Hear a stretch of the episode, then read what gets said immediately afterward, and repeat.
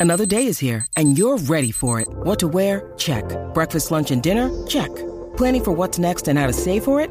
That's where Bank of America can help.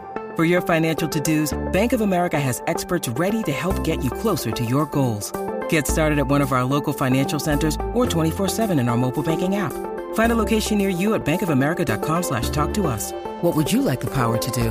Mobile banking requires downloading the app and is only available for select devices. Message and data rates may apply. Bank of America and a member FDIC.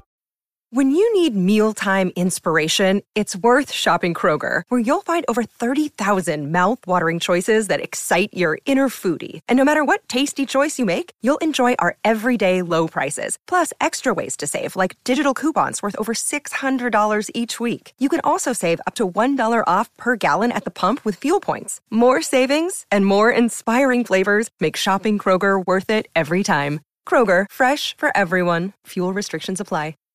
We are We are we are cultivate. Cultivate. cultivate. Cultivate. Cultivate. cultivate. We are Cultivate. Pineapple Pizza Podcast discusses the histories, cultures, and beliefs of regions around the world. These stories often contain mature and sometimes disturbing content that may not be suitable for all audiences. Listener discretion is advised.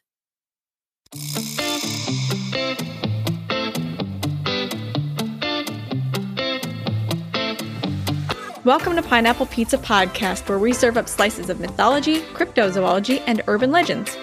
It's an interesting combination of flavors, a bit weird, but it works. Today we're serving up one giant meal. I'm your hostess, Emily, and with me are the ever astute Ashley and Lindsay. Hey, ladies. Hey. What's up? Forever. Stop. Sup? I like it. At least I didn't come in and be like, what's up? Like Michael Scott, but it's fine. That would have been amazing, though. Yeah, I should have probably done it. It's too late now. Next time. Save it for Lindsay's. I'll probably forget. All right, so let's get into this. The history and geography. I don't know what's happening. I just dove right into my writing without being like, hey, we're talking about the Philippines today. Okay, so we're talking about the Philippines today. The history and geography of the region make it such that there isn't one overarching flavor for cryptids and creatures of lore. So, this dish I have cooked up today is instead a truly Filipino fusion of multiple regional flavors. Ooh. I like fusion foods. Yeah. What we now call the country the Philippines is an archipelago or chain of islands located in the seas between Taiwan, Vietnam, and Indonesia, and covers an area of approximately 300,000 kilometers or 120,000 that's square kilometers or 120,000 square miles. Square is important. It makes a difference. Mm-hmm. You heard all this on Ashley's, but I'm going to recover. Oh my gosh. I'm going to cover it again. I'm going to have one of those episodes too, Ash. So it covers a lot of space and it has 36,000 kilometers or 200. Oh my gosh, 22,500 meters of coastline. Altogether, it's about the same size as Arizona. The chain of more than 7,000 islands was formed by volcanic activity more than 50 million years ago, according to a California State University Bakersfield page. And humans began to move out of Asia and into the region, according to them, approximately 30,000 years ago. So it's been inhabited for a really long time. I know, Ash, when you were doing it, you found something like 50,000 years for humans. So it's somewhere in there. It's been a really long time. Of those 7,000 islands, fewer than half are named. Only about 350 are larger than 2.6 square kilometers or one square mile. And the rest, as Emily decided in my episode, are apparently just little volcano toots. Mm-hmm. Volcanic toots. Damn it, why did I forget the word volcanic? My brain is never gonna work right again. It's just going to be one of those days. I can't wait for Lindsay's because I feel like it's going to be all of us. It's just going to trickle down. Oh man. So uh, a lot of these are tiny little itty bitty toot islands, little baby toots. Itty bitty toots. The islands primarily fall into three island groups, with the largest Luzon to the north and west, Visayas in the center of the chain, and Mindanao to the south. This is important because the geography contributed to the great diversity of plant, animal, and human life on the islands. So they're really, really diverse. There's like thousands of species of fish around. They have, I think, a couple hundred species of mammals. Like, it's a lot. It's tropics, man. There's a whole lot of diversity there. According to Britannica.com, contemporary Filipino society consists of nearly 100 culturally and linguistically distinct ethnic groups. So you can pretty easily begin to imagine how wide ranging the beliefs and the lore of the region are. Mm-hmm. Although trade with Islamic nations and with China played a role in shaping the cultures of the islands, it was the arrival of the Spanish that really changed things. They began to arrive to the region in the mid 1500s during the reign of King Philip II of Spain. Damn you, conquistadors! you sons of bitches. Guess where the Philippines got their name from? Philip, Was it King Philip? Yep, King just putting it out there, so fucking crazy. What kind of king just names a thing after him? All of them. Fucking all of them. Yeah, unsurprisingly, the Spanish brought Catholicism with I don't know what I get angrier about the part where you said the Spanish or the part where you were like Catholicism because I don't like either of those things. Well, they really like Catholicism, at least now they do. So they brought Catholicism, and they obviously didn't give Native people really any kind of choice in adopting the faith. And I to say they brought it and they're like, "This is yours now, and you like it." Yep. Yep. And they didn't do it nicely either. So now more than 80% of the citizens of the Philippines practice Catholicism. Which is really interesting when you start to think about a lot of their traditional beliefs because they hold on to a ton of them. Did you hear that noise? what was that? it was my bag like screeching across the desk. I was like, "What is that?" it was my butt. I made a volcano island. Damn it! I'm the oh, only one who hasn't made an island yet. Drink more Barq's. Have it come out of your butt. It's gonna. if I keep drinking this, it's gonna come out this way. I don't know. Can you burp an island? Do we know? Probably. We'll find out. We'll find out. I mean, volcanoes are like kind of earth earth burps or earth farts. It's just a whole bunch of gas that's got to come out. Hashtag truth. Hashtag sorry scientists. Volcanologists are like, no, that's not how it works. How dare you? Okay, so they brought Catholicism. Now there are a whole bunch of Catholics in the Philippines. Because the Spanish viewed natives as less civilized, surprise, surprise, they installed a medieval style caste system based on race, which remained in place through the 1800s. Sweet. Yeah. We all love caste systems. I love how they're like, oh, you're not civilized, so we're gonna reorganize everything based on what you look like because that's what civilized means. Uh-huh, pretty You much. guys are dumb. That's so dumb. Also, we're so civilized that we're going to force you to take on our religion. Damn you, Spain. Past Spain.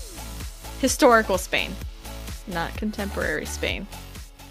Spain would eventually cede the region to the US following the end of the Spanish American War in 1898. And the US would retain it until it was officially declared independent in 1946. I didn't realize uh, this is like not a piece of American history that I knew. I didn't know that we owned the Philippines at some point. Yep. So we this we got this we got uh, Guam, Puerto Rico, and some other places that was all like Spanish property, and we're like, heh heh, we win, you suck, heh heh. Sounds like us, yeah. That sounds like us, yeah. Yep. So um, the U.S. had it. Then they officially declared the independence of the Philippines in 1946. As the Spanish had centuries before, the U.S. utilized brutality, elitism, and racism to hold power over the people of the Philippines during that that period, that roughly 50 year period where they held the nation. Also sounds like us, yeah. really does. The result of American occupation and control of the region was that the Philippines became the second largest Asian country with English as the official language. Can you guys guess the other one? India? It is India. Yes. Good hmm. call. I, it didn't occur to me that English would be the official language. Thank you, Britain. Yeah. England likes to roll like that. so do we, apparently. Yeah, well, we're all, uh, we're nothing like you and we're gonna have our own thing, and then we just copy everything that they did already and act like it's better somehow because we're like, oh, we measure in feet. Well, the, the British measure in feet too. It came from them. What? Are you sure? Yeah. Go watch Okay. British television. They talk about things in feet. It came from their kings. Brain hurts. I thought we were the only ones that did that. No, apparently not. But we are like the. I think we're the only ones who use Fahrenheit. Everybody else uses Celsius. I don't understand what the difference is, and I don't want anyone to explain it because I'm Yeah. not gonna remember in 30 seconds anyway. It's not important. Eventually, however, Tagalog was declared the national language, though there are hundreds of languages and dialects spoken throughout the islands, so Tagalog is like the overarching national native language, but there are tons of others, so there are really a whole bunch of different ways things can be pronounced. I'm going to generally pronounce things probably in the Tagalog language or dialect. So, sorry if I butcher things and it should have been said in a different way. It's kind of hard to look and find how everybody's supposed to say everything. Yeah. Today, the population of the Philippines is greater than 110 million people, which is about a third the size of the US population in a region approximately the size of Arizona. So imagine basically taking like the East Coast and shoving it all into Arizona. Jesus. It's a lot of people. Please don't shove me into Arizona. Thanks. I'll go there willingly. Thank you. As you can imagine, this means that population density can be very high. The cities are very crowded, while rural areas can be more sparsely inhabited. Based on what I could find, it seems like most settlement occurs on plains and along the coast because the mountainous regions can be too challenging to broadly inhabit. So that means those heavily forested mountainous regions are a little more mysterious. So now even think about you can't even settle all of Arizona. You basically settle the edges of Arizona Mm. with a third of the population of the US. That's a lot of people in a small amount of space. So, all of these factors play a role in the story of the cryptid I chose to feature today. There are beings who live amongst the treetops, watching, smoking, playing tricks. Known as the Capre, these are giant humanoids standing between 7 and 9 feet, to, uh, 2.13 meters to 2.7 feet. Two, oh my god, 2.74 meters tall, and covered in dark hair. It's believed that most, if not all, of these beings are male, as all witness encounters talk of male features or of their intentions with women, which we'll get to more later. Male features, as in junk. Yeah, pretty much. I knew it. You chose the the exposed balls. Well, one of their most recognizable features is facial hair. So, that's usually a dead giveaway if they have a pretty big beard that it's a male, but not always. There are bearded women out there, and I see them rock it, and I'm here for you, girls. But generally, the assumption is if it's got a bearded face, it's probably a dude. Generally, the only thing they wear to cover the rest of their hairy, naked bodies are bahags, which are traditional art are a traditional article of clothing from the region that kind of resembles a loincloth. So I hope I pronounced that correctly. I did Okay. not put that one in here phonetically. They may instead be entirely naked, however, or only have leaves covering their bits and pieces. So either way, they don't have a whole lot on. Some are also known to wear an enchanted belt that allows them to remain invisible to human eyes whenever they wish to remain hidden. I would love one of those. You have a question mark on your face, Ashley. it's an enchanted belt. Yeah, I mean, why not? Magic. I don't know. I I mean, don't know if I like invisible things fucking with me. Like, what if we don't do that? What if we stay visible, please? Yeah, the invisibility can sometimes not be fun. I feel like they're gonna mess with me, and I don't like it. Hmm. The giants are known for their strong, foul body odor and their bad habit of smoking cigars or tobacco pipes, which, if you're walking in the woods and you suddenly smell a cigar, it's a pretty telltale sign that there's a capre nearby. Gross. So if it just Stinky. smells, yep. Smokey the Bear hates these guys. Maybe they don't have to worry about that too much in the, the tropics. It's moist. They do have dry season though, to be fair. They can still have forest fires. Mm-hmm. You just wanted to say moist. The capre generally live in tall trees such as mango, acacia, kaimito, and baleti, aka banyan trees, or in bamboo, which is technically a grass. Every website threw it in with trees. It's not a tree, y'all, it's a grass. When these beings are observed, they are mostly seen sitting in or under their trees. Though, because of their ability to become invisible, you may not physically see that you're in the presence of a capre. There are some other signs that you may be near their home, however. Their distinct smell gives them away, naturally, mm-hmm. but you may also see the glowing ember from their cigar or pipe, or you may see their eyes glowing red in the trees, even if the rest of their body is hidden. Oh, that's like some Cheshire cat crap. Yeah, it's creepy. Mm-mm. You may also notice a tree that seems to have an unusually large number of fireflies around it, which sounds pretty. That tree glows. Avoid that one. All of these are indications of the presence of a capre. From what I can tell, these beings are usually considered friendly, if not mischievous and prone to playing pranks. I don't want to be pranked. Come on. One of their favorite plank Planks. Ed, Ed, and Eddie. one of their favorite pl- Oh my god. I can't say pranks. Words are so hard today. It's not ah. right. one of their favorite pranks to play is to cause people to become I said become. You did. You said be gum. it's to change people into gum. I give up. Oh my god. I'm sorry, wonderful patrons. This is rough today. I think this is karma because you kept making fun of me for voice. that was pretty funny. it was pretty hilarious, but I'm just saying paybacks. So the capre make people become disoriented. People walking through the woods or mountains may find themselves walking in circles and lost. Oh, I don't like it. Yeah, but you don't have to worry about it because you don't hike. I know, but I don't want to get lost in the forest. While others might suddenly forget the way to familiar places such as their own homes. That's not good either. That's not good. Nope, nope. Guys, I don't think that's as fun as you think it is. It's a little mean. Maybe don't do that. They think it's pretty funny.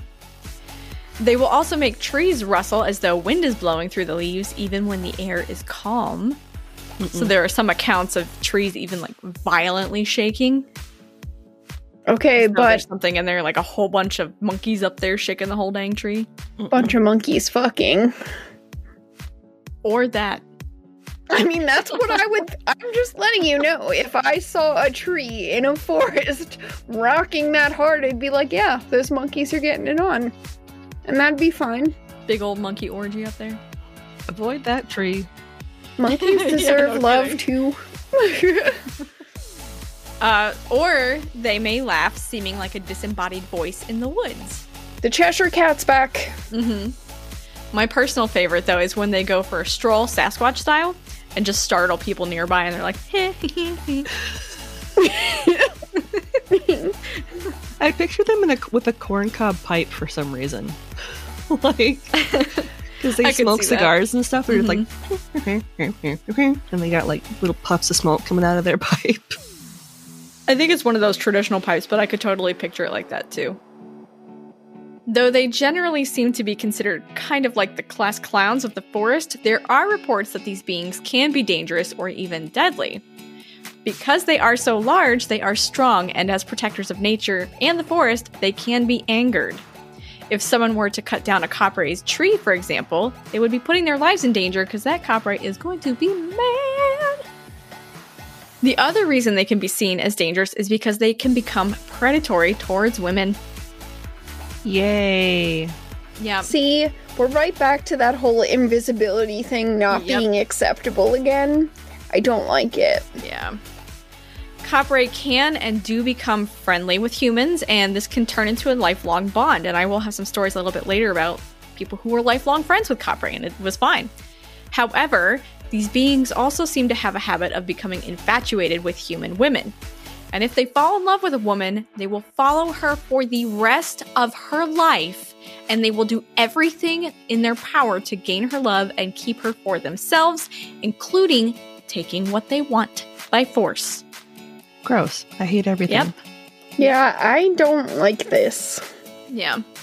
So this could not only cause her trouble because likely no one else can see the Capre, so if she's interacting with it, it's going to look like she's causing some kind of problems or she's cuckoo.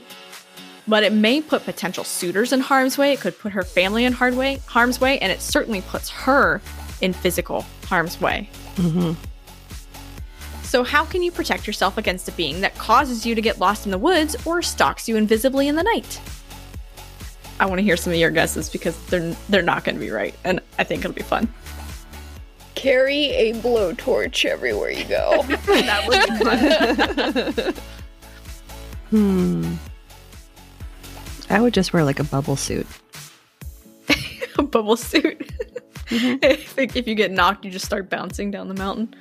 Or just tuck and roll. Just Tuck roll roll. away. If you suspect that a tree you'll be passing is occupied by a capre, you should say tabi tabi po, which is a way to ask spirits, excuse me, or may I pass. So it's apparently like a traditional thing to politely talk to spirits in the forest. But uh, what if you forget to ask permission? So now you're lost and you think it's the work of a capre. You should take your shirt off, turn it inside out, and then put it back on. And this should break any potential enchantment. Sounds legit. I mean, I've accidentally worn a shirt inside out one time. It was awkward. It would confuse other people. I don't know if it broke an enchantment, but it was weird. Maybe it prevented you from becoming enchanted. Maybe. There you go. If you're a woman being stalked by a capre, but people don't believe you, just sit on it. Literally, anywhere, lap, shoulders, wherever, because if you sit on a capre and you're able to already see it, then other people will also be able to see it. This won't really kind of offer you any kind of physical protection from the being, but at least people aren't going to think that you're crackers. Some capre are thought to possess a small white magical stone. A magical stone, you say? Do they keep it in their butts? They do not keep it in their butts. Although I do wonder where they do keep it if they only have a loincloth covering their beds. In their butts, man. Probably in their butts. That makes sense. It's nature's pocket. And the Kappa's like, we were right all along. I told you. Oh my god, I can't believe I said nature's pocket. It's supposed to be white though. If it comes out of there, it's not going to be white anymore. It's the brownstone. It's the brownstone of destiny. Maybe it's enchanted. Mm. Forever clean. Is that where the foul odor comes from? It's all from the stone. Gross. Oh. This stone, which is said to be smaller than a quail's egg, which I looked up, by the way, which is about 1.4 inches long or 3.5 centimeters. So I'm not giving you the width, you get an idea. It's small. Mhm. This will grant wishes to those who can somehow lay their hands on it. How you get your hands on this stone, I don't know. I don't typically carry uh, medical grade gloves with me whenever I travel through the woods. But I suppose if you're if, if you're a woman who's being stalked by a capre, you want to try and get your hands on that stone somehow. Ugh. And then you can wish for it to leave you alone. But if they will give you anything that you want to make you happy, you could probably just ask for it. No. Mm, I don't think they'd give that up. Maybe you don't know. Maybe I don't know. It's worth a shot. You never know. Finally, if all else fails, just pray like heck. The church is ready to help break the hold the Capre has on its victims. Seriously, I found multiple websites that are like, if you feel like there's a Capre in your life and it's causing you harm, seek out the help of the church. Like, it's a thing. And with that, we are going to take a short break. We'll be right back with some juicy tales of the Capre. Do you often find that you need a distraction from everyday life? Do you like true crime, conspiracy theories, paranormal stories, and other weird, dark tales? Well, tune in and turn up Weird Distractions podcast, where we, your hosts, Christy and Alex, bring you a weird distraction to help you get through the work week. Every Sunday morning, you can find our show on Apple Podcasts, Anchor, Spotify, Good Pods, and more. So grab a snack, get comfy, and make sure to lock those doors. Need a distraction? We got you.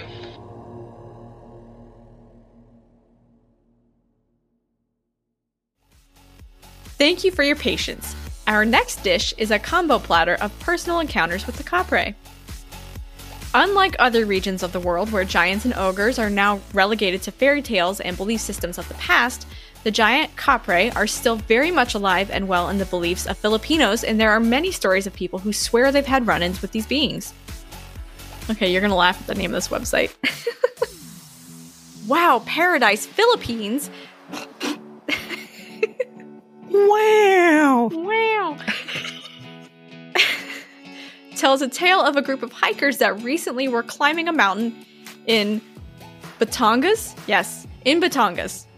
They found themselves wandering in circles and so decided to start leaving marks on the trails to let themselves know which like which way they'd already come, which path they'd already walked on. They're leaving little markers, little arrows, I don't know. Just kind of think of like Sarah from the labyrinth when she's using the lipstick on the stones to tell which way she'd been. But weirdly, though, they kept finding themselves back at the same spots over and over and couldn't find their way out. Very labyrinth like, just picking things up and turning stuff around. So they started calling for help. They're freaking out. A 70 year old resident of the mountain heard their pleas and came to them. Recognizing the issue right away, he recited some prayers and practiced some rituals meant to honor the Capre, and within a short period, the group was able to resume their hike and make it off the mountain.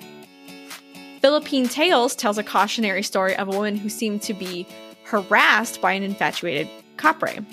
So, this is just going to give you a little content warning. This next story contains discussion of sexual assault, so if you're not comfortable with it, skip ahead like a minute or two. There really aren't. I didn't go into details because that we're not doing that on this show. It's not necessary, but if you're uncomfortable with it, just skip ahead. This is a story relayed by Pastor Hiram Pangilinan. He was called out to a garment factory where one of the female employees had been observed speaking to something invisible outside of a window. And then all of a sudden, she fell unconscious but it seemed like when she fell unconscious, something lifted her up onto a table, some invisible force. I don't like it. Yep. This invisible force then assaulted the woman. not going to go into details. There was more to the story. You don't need it. After which, she became incredibly strong. When the pastor arrived, he spoke to the thing that now seemed to be possessing the woman, and the voice that spoke back was not hers. Instead, it was male. Hmm. The male voice told the pastor that it was a Capre that lived in the tree outside of the woman's home and it had fallen in love with her. And that's why it had raped her. That isn't love. I know, I literally wrote that in. I was like, that's not love. That's not how this works. I want to set you on fire. Somebody needs to explain this to the Capre, please. Anyway, the pastor ended up performing an exorcism on the woman, and it lasted something like five hours, and eventually she was freed of the being. I don't know what happened after. There's no follow up to the story to know whether she was forever freed of this being, like uh if the exorcism really got the Capre, if it got rid of it for good, or if this is an ongoing thing, but she was free for the time being. I hate it. Yeah, I, yeah. There were other stories I was reading, and I was like, I'm not even including these because they they were bad. They were graphic, and it's not not fun. There was even a recent attack reported in the news last September. This is not that kind of attack. According to Philippine news, a family was terrorized for several nights by an unseen force. Just as the family was going to bed one night around 10 p.m., they began to hear glasses falling and smashing in the kitchen. This was followed by the smashing and destroying of plates, bowls, and utensils. Rice and bottles of soft drinks were dumped all over the floor, and in the piles of rice, giant handprints could be seen. Ugh. So we'll share some pictures of this on our social media so you can see what they look like, but they don't look like real handprints. It looks like somebody put a hand down and, and then dragged it Oh, okay. because the palm is way too small. It's these really long fingers with a tiny little palm, and it doesn't make sense. Unless they've got salad fingers. Yeah, maybe salad fingers. Yeah. But it also like the size of it wouldn't even make sense for a seven to eight, nine foot tall or twelve foot tall being. They have baby hands. The family, understandably frightened, went next door to a neighbor's house, but the trouble followed them there too, where it destroyed the neighbor's furniture. And I can only imagine that the neighbor's like, "Get, the, get the heck out of here! We don't want you here anymore. You brought it with you." So this continued for two nights, and then the family reached out to a local witch doctor. The article's words, not mine. Named Raffi. He came out to see what the dealio was and uh, kind of perform a ceremony.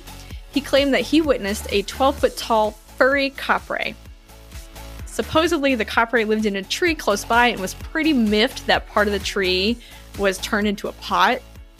I'm guessing that whatever it's part of the tree's roots because the wording of the article it was described as quote the tree's basement was made into a cooking pot for pork. The tree's basement. I know. I was like, I- I'm guessing you mean the roots. I don't. I don't know. I like it. I don't know. When I was reading this story, I was thinking, aside from that witch doctor, nobody else saw them. It sounds more like poltergeist activity to me. Mm-hmm. I, if you have a 12 foot thing inside of your house, it's probably gonna do some other crap than just knock over rice. It's gonna cause a lot of damage because it's gonna be taller than your room. Think about when kids can climb into their kid their doll houses or something, and the kind of damage that they cause when they do that. It's chaos. It's my personal opinion, anyway. The first president of the Republic of the Philippines, General Emilio Aguinaldo, was rumored to have a capre as a friend. The being was thought to live. My friend, the capre. you don't want a capre friend? No, I I don't. don't want a stinky friend. Stay away. I don't like you. Well, this guy seemed to be helpful. The the being was thought to live under a bridge near the general's mansion. He protected the general from Spanish attack during the Spanish American War. So this is dur- the late 1800s when Spanish soldiers tried to cross the Capre's bridge. They started firing, and then the Capre turned their bullets around back on them, so it reflected their Oh. bullets back and protected Quit the general. shooting yourself. Quit shooting yourself. And the general's just sitting back like, yeah, yeah. yeah, yeah, meow, meow, That's meow. my capre. Yeah. That's my bridge troll. I was also thinking Yeah, about bridge right? trolls. This uh, capre was also believed to give the general advice regarding military maneuvers, and he gifted Emilio a small white stone called an anting anting. Yep, it was that small white stone. He's like, I love you so much. Here's my butt stone. so an anting anting is like an amulet or a charm. It gave Emilio his white stone. I was gonna say, please tell me he wore it as like a necklace around his neck, so he had like a butt stone around his neck. I, I think he swallowed it based on the rest of the story. if you like it, then you should have put a butt stone on it. Yep. Yes. Oh my God, we need that on a shirt. no, but don't put that on a shirt. Nobody's I'm gonna not- buy that. I'm not gonna put it on there. no, but I think he swallowed it based on what comes up later. Anyway, so he has this stone from the Capre, and it it's believed that it not only made the general unkillable during battle, but also contributed to his very long life. He lived 94 years. Exemplar.com even went on to say that there's a legend that the general spit out the stone just before he died. So he's like, and out comes the stone. He was like, I've had enough of this. I've lived a long life. yeah. It's like when Bilbo Baggins handed over the ring. It's like, yep, no, I got it. It's time. Time to move on. Now I'm gonna start cry- ugly crying like I did when I finished Lord of the Rings. It was sad at the end. It's good, but sad. There is some speculation that this particular capre was actually inspired by an African American soldier named David Fagan, who defected to the general's army during the war. The American army was pissed and put out a bounty on Fagan's head. Eventually, a bounty hunter did come forward with a decomposing severed head, which he claimed was Fagan's. So the American army basically went around and they were like, ha ha, we won. Look, we got the traitor. Me, me, me, me.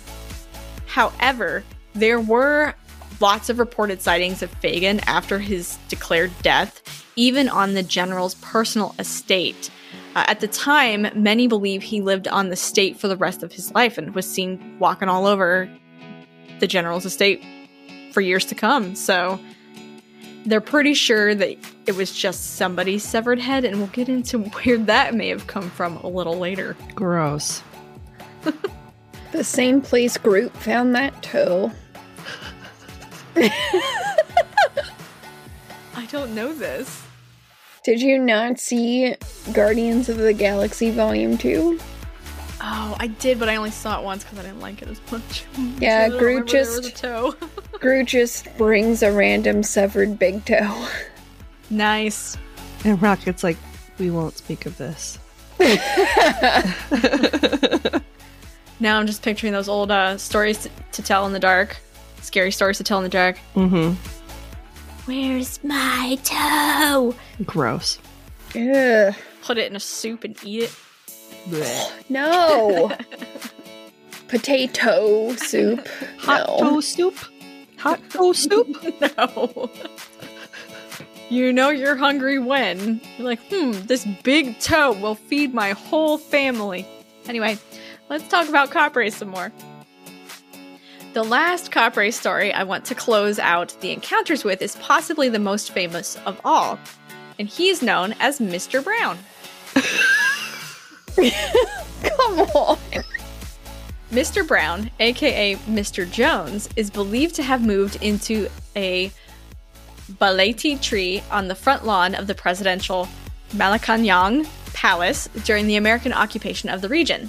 Supposedly, this is how he got the moniker because the occupation occurred when the Americans, quote unquote, colonized the brown race. I don't know if this is true. Wow. that's just the rumor that's out there. That's how he got his name.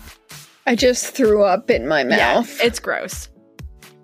I wouldn't want that to be his name. Maybe that's why they call him Mr. Jones now. Mr. Brown is generally considered to be a very good humored prankster that really he doesn't cause harm to anyone, uh, and he's known to draw quite a crowd of fireflies to his home. So the tree that's outside of this palace, uh, at one point was covered in fireflies, and they think that it was actually likely tied to a firefly release that was a celebration for the president's wife. But then it came to be associated with the capre because they're all like, tree. That's the kind of gender reveal party I want. yeah, fireflies. Yeah, it's it's less flammable. There's fire in the name, but not actually in the action. Mm-hmm. Good choices. Exemplar shared a few stories of encounters with this benign being. There's the story of a cab driver who was waiting at the front of the palace for his fare, and then when he asked for a light, he looked up to see Mr. Brown just standing there chewing on a stogie, and he was like, Well, crap, this is scary. He goes running off to the other guards, and the guards are like, You're dumb, that's just our cop, right? Chill out. There are other stories of seeing guards running around frantically late at night, like madly running all over the grounds. And when they're asked why they were behaving this way, they claim that Mr. Brown had been dropping ashes on them for funsies. Man, at least you would get your steps in that day. Yeah, That's no true. kidding. There are also lots of stories of people tripping mysteriously or just randomly falling. I feel like if they're anything like me, they're just really clumsy. Or like me. Jesus. Someone put a stick there. My youngest literally ran into a wall the other day, face first. How do your feet not get to the wall first? he was like, gdunk. he was running, leaning forward. He was walking and his head into the wall first. There was no copper involved. Maybe there's a bunch of like string strewn around the the building, and he just like Yep, pulls the secret. strings. It seems like the, the tripping and falling most frequently occurs to people who don't extend Mr. Brown the usual appropriate greeting before passing his tree. Luckily for Mr. Brown, then President Benigno Aquino III declared the tree to be a heritage tree in 2011, which gives it special protections to ensure its continued survival. Nice. So it's just considered a really important tree now. Honestly, the claims of sightings and encounters, it goes on and on and on. But I didn't want things to get too dark or too repetitive, so we're going to just take a short break here and we'll be right back with some dessert. Time for the final dish to close out this giant meal. What could possibly explain the capre? Where did this gigantic being originate? There are giant spirits and beings all throughout Filipino mythology, all throughout it. And while they share many similarities, they do differ from locality to locality, island to island. There are several that are considered kind and gentle, or at least not like an outright danger to humans, such as Such as Andre the Giant. we miss you. Aw, we do miss you. Such as Sibara Yungan, who is a giantess that you're gonna love this. She uses her very, very large breasts to break walls and floors. Nice. It's her big power. She's like, badoosh. She's got heavy boobs. She's got I came boobs. in like a wrecking ball. I never hit so hard enough. That's a that's a power right there. Uh, and she has been known to to protect humans, so she's known to be protective. Others are definitely considered to be kind of a, a mixed bag or downright dangerous. The Gisarab is known to hunt humans and animals indiscriminately, though he will sometimes hunt alongside humans. He's like, people, animals, they're the same thing, right? Okay, yes. but what if you're just like you think you're hunting together, but then it hunts you instead? It's Like, I tricked you. I'm going to eat you now. well, that would suck. A little bit. it just pushes you in the water and then dumps a bunch of tree sap on you. And you're like, oh no! The Ikugan is a giant monkey like creature with a very long tail that sits in trees and snatches humans up with its tail. Okay, that's amazing. That's pretty and pretty it's my favorite one. That's pretty cool. Yoink.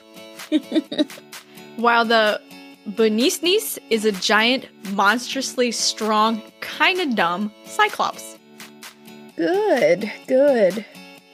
Yes, yes. I would like to know why uh cyclopes are always dumb.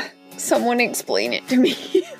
I, I, just feel like having one eye, humans would perceive that as being less intelligent. It, it just kind of makes you look like you're kind of going "Duh," all the time. That's the way I picture it. okay.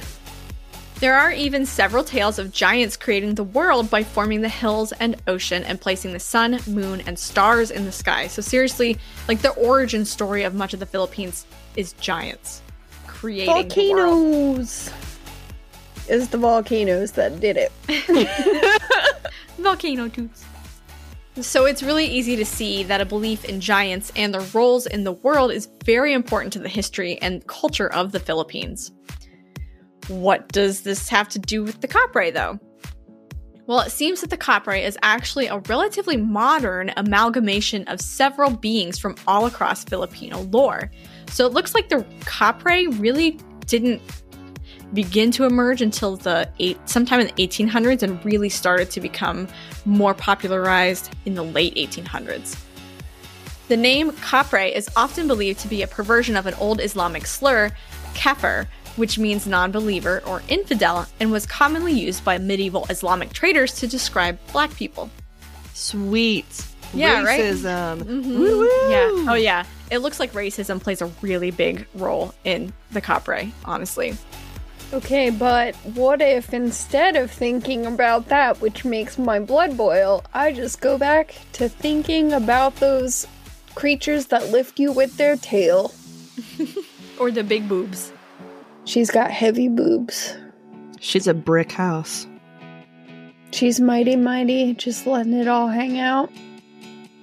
However, even though there was a subsection of the Filipino population who were Islamic, this term was not in their common vocabulary and thus was not used by them. It doesn't seem, it, it seems unlikely that it arose with the local population. That term. Instead, it appears that the name may have arisen following the Spanish introduction of slave trade into the region. Oh my god, shocking. It was the Spanish mm. all along. It was the Spanish, probably. Uh, slaves were distinguished by the Spanish when they were bringing them in based on what region they were coming from.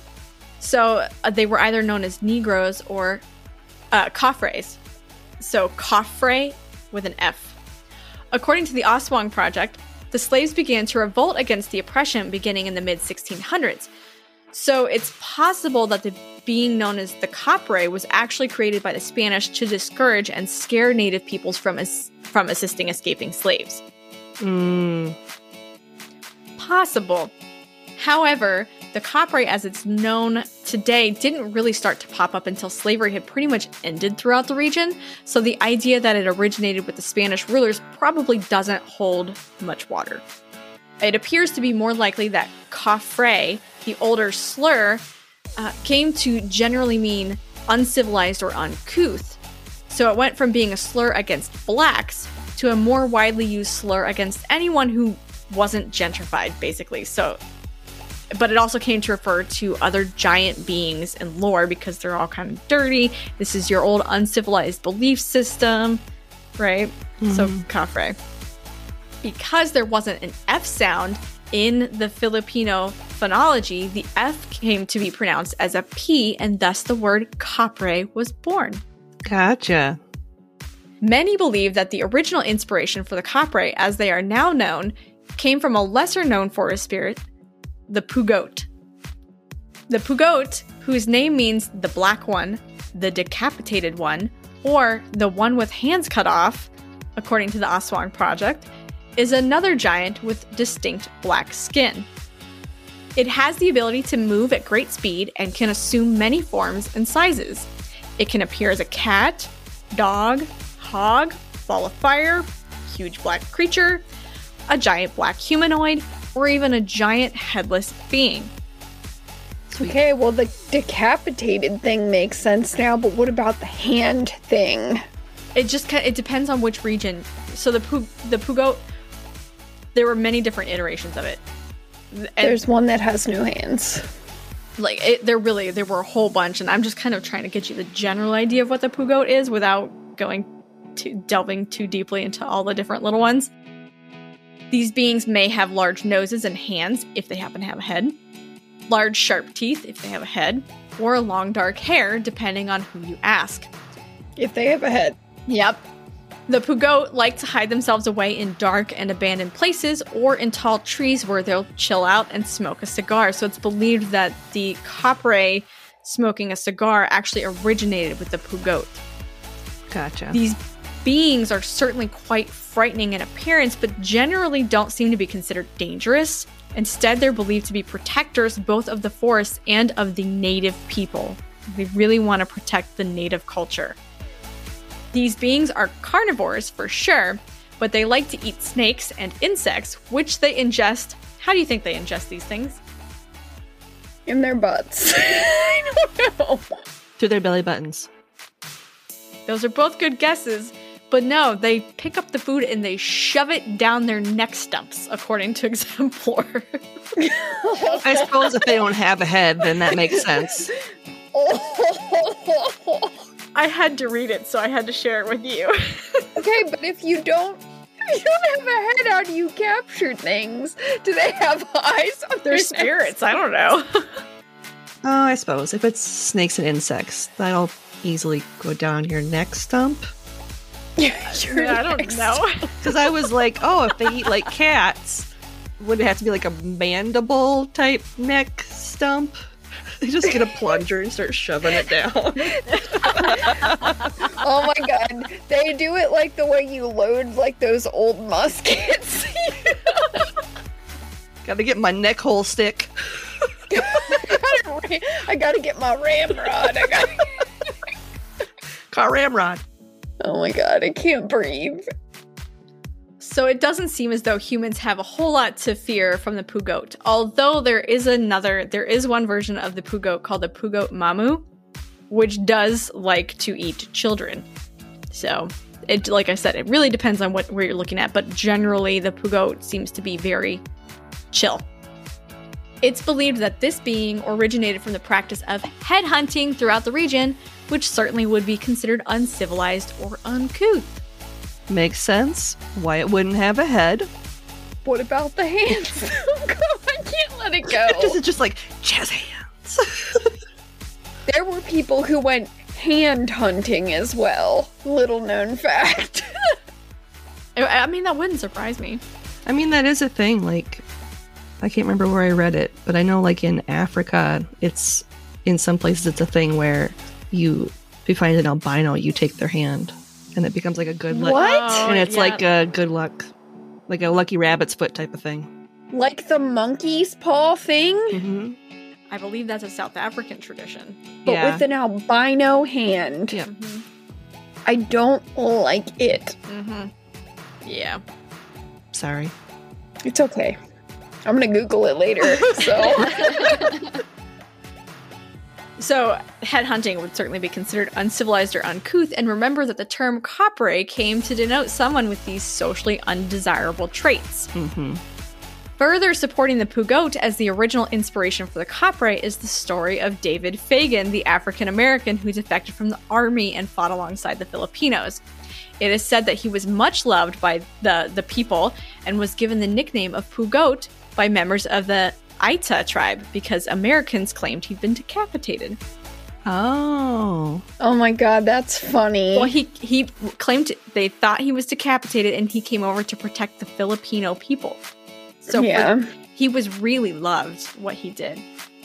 The Aita people are also sometimes known as Pugot, which has uh, come to become a colloquial term for people with darker skin. In other words, it's kind of a racial slur, particularly because this tribe doesn't appear to have many rights to land, uh, and a lot of it has to do with nomadic. They're nomadic tribe, Oh, so they don't they don't have rights to land.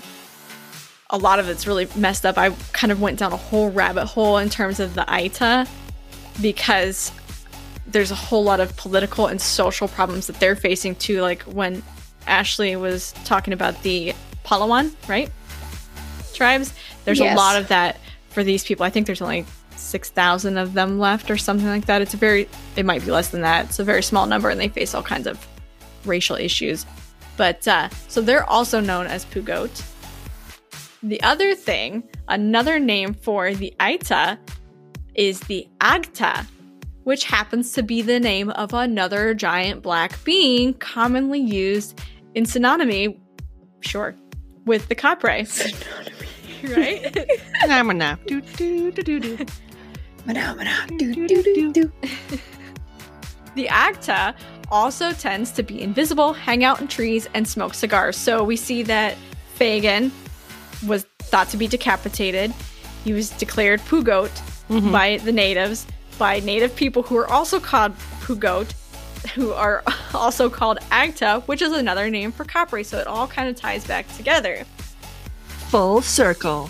Yeah, it really lends a lot of support to the notion that Pugot was the original Capre in the Philippines. Over time, the Capre became a more widely believed spirit. Uh, the Capre and its many counterparts have become a feature in pop culture, such as the Trese comic series, which uh, was recently turned into a Netflix series. And I believe one of their stars, I want to say Lisa Serrano, Lisa Serrano, also has a, an account online of her personal encounter with a Capre. Oh, cool. So that's kind of cool. Uh, while I touched on several giant dark beings from Filipino beliefs, there were many, many others. Like I had a whole, I literally had this list of names. Uh, it's quite evident that they are very important figures in the lore and the history of the region, and that belief in them remains strong to this day. People truly believe that the Capre are out there and that they interact with them now. And that's the story of the Capre. Uh, I have a long list of ingredients, sorry. Ingredients for this dish were sourced from multiple Britannica pages about the history of the Philippines, a California State University Bakersfield page on the same topic, The Legend of the Capre on WowParadisePhilippines.com, a page on Philippine Times called Capre, the Tree Giant, a Mythos fandom page on the Capre, an article on Philippine news entitled Items in a House in Aklan Destroyed After an Alleged Capre Attack, an article on Exemplar.com called Racism in the Philippine Capre Myth, an Inquirer article entitled Oh, shoot.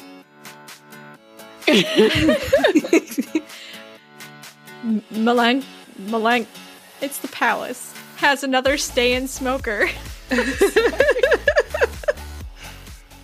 Several pages on different giant characters from Filipino lore, and I'll just include the links because there were so many of them. An Aswang project page called Giant Lore in the Philippines The Good, the Bad, and the Gods. A page on the Aita tribes.org and then a whole bunch of other Aswang project pages. So I I mean they they were very very useful in my research. So any final thoughts on the copyright before we move on to something good? At least they're probably keeping the cigar industry going in the Philippines. That's so that's good. Yeah. Uh, well, actually, I think they have an enchanted cigar, so it never um, they never get done smoking it. It just always keeps going. Oh. I think they are like angry Loraxes. Um, yeah. But I don't I don't like them. Um, I like that they protect the trees. I don't like a lot of the other things that they do, especially to women. so- Yeah. I'm cool with most of it except for the stuff against women. That's Yeah. not really cool. And the magic belt stuff. I was really trying to find uh, 'cause so much of Filipino lore and their cryptids or creatures are all they have some pretty scary stuff. And I think that a lot of the world, when we talk about the Philippines and their lore, we we tend to go towards we dive right into the scary stuff because people love to be scared. But I kind of wanted to represent another side of who they are and what was, you know, what's really shaped a lot of their their history and how important their history was in shaping this being. I thought it was pretty cool once I got into it.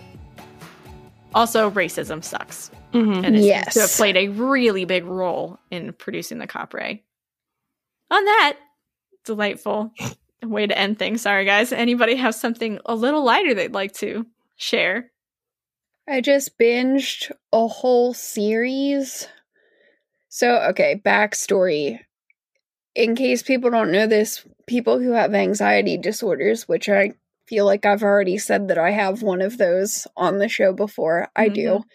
People who have anxiety disorders tend to rewatch the same shows a lot because we find it comforting because we already know what's going to happen in the story. That's true. Mm-hmm. So we get to enjoy like all the little nuances of the story that we miss the first time because we're stressed out about what's going to happen. So I just finished rewatching The Good Place, the whole series for like the fourth time, I think. And when that was over, Netflix recommended a new show to me, which I need to look it up because it's got a long title. So bear with me for half a second while I get on IMDb. Okay, it's called The Woman in the House Across the Street from the Girl in the Window. Oh, that's the new Kristen Bell show, right? Yeah. So it recommended that to me because Kristen Bell is in it. Mm-hmm. I watched the whole thing last night. It's not that many episodes. And I think by like halfway through the first episode, I was like, what the fuck is this? Because there's no way that this could be a serious mystery. Like, the writing is too bad. And then, like, a couple minutes after that, I was like, oh my god, it's a mystery spoof. And then I was like eating that shit up like it was candy. So if that sounds like something you guys would enjoy, you should definitely check it out. I thought it was really good. I mean, it doesn't have that good of a rating on IMDb right now, but I think some people might not have gotten the joke. I'm definitely going to check it out. I like Kristen Bell. I am obsessed with her. Like, she has a brand of sarcastic humor that Mhm. really appeals to me. So I enjoyed it a lot. Nice. I didn't know that was on Netflix. Totally going to check that out. Yeah, I think it was like just released like within the last few days. Nice. What about you, Linz? Um, sticking with the TV theme, I've been watching Peacemaker with Thomas on Mhm. HBO Max. And that's, for those that don't know, it's a character from Suicide Squad played by John Cena. And the show is like really dumb, but in a good way. Mm-hmm. Like it doesn't take itself too seriously, which I like. And I can't get over the fact that one of the characters, whose name I can never remember, he looks like the guy from Mythical Kitchen. I mean, it's not going to mean anything to anybody if you don't know what either of those two things are. But he looks exactly the same. They talk the same. And it really messes me up that they're not the same person.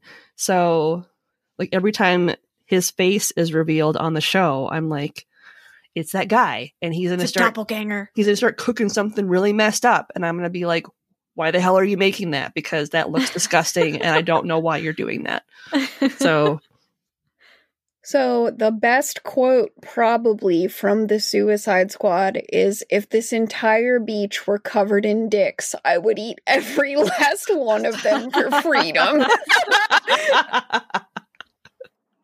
that's true peacemaker did say oh that my goodness. Such a good movie. It's so so good. good. have to see that one. yeah and peacemaker is um produced by james gunn so so that's kind of why it's good he does good work Well, I guess I'll stick with the theme. The new season of Resident Alien started this past week, and I flippin' love that show. So Jill and I we binged through all of season one. We rewatched the whole thing so that we could refresh our memory. It's the story about an alien who crash lands on Earth, and his goal was to kill all of humankind, not destroy the planet, but get rid of humans because we're ruining the Earth. And really, as somebody who loves the Earth, I get it. mm-hmm. It's like an adult version of Invader Zim. He ends up really in- starting to fall for humans No, don't like us. We're the worst. and appreciate the human experience. Um, so season two is just started up, and we're really enjoying it. Uh, New episodes out every Wednesday. What's that on? Because I would definitely like it. It's on the Sci-Fi Channel. Okay. I love it. Highly recommend it. I'll find a way to stream it because that's my bag. Alan Tudyk plays the main character. Of course he does. Alan Tudyk plays every character in every movie that isn't played by Samuel L. Jackson. This is true. So love alan tudyk me too. He went to mm-hmm. Juilliard, but he makes chicken noises. He does. You're gonna love him in this show. He's awesome. I have been in love with Alan Tudyk ever since the first time I saw A Knight's Tale. Oh yeah, Oh, I forgot yeah. he was in that. He was so cute in that. And if you weren't in love with him in that movie, you're wrong. And I don't have time to tell you how wrong you are, but you are. Well, we hope that you are in love with Pineapple Pizza Podcast. And uh, I think it's about time to close up the restaurant for the night.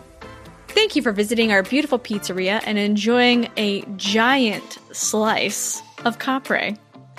Pineapple Pizza Podcast. Sweet and cheesy. Not everyone understands our awesomeness, but we're glad that you do? Question mark? If you're enjoying the show and you'd like to help support us, check out our T TeePublic shop for some amazingly fun and funny merch. Or if you want to do a one time donation, you can do that on buymeacoffee.com and buy us a fresh slice because we can never get enough. Of basically anything, if we're being honest. If you absolutely love the show and you want to check out some fantastic bonus content, you can become a donor on Patreon and earn all kinds of amazing benefits. We have three tiers to accommodate almost any budget. Become a patron today and start enjoying all the perks and extra content right away.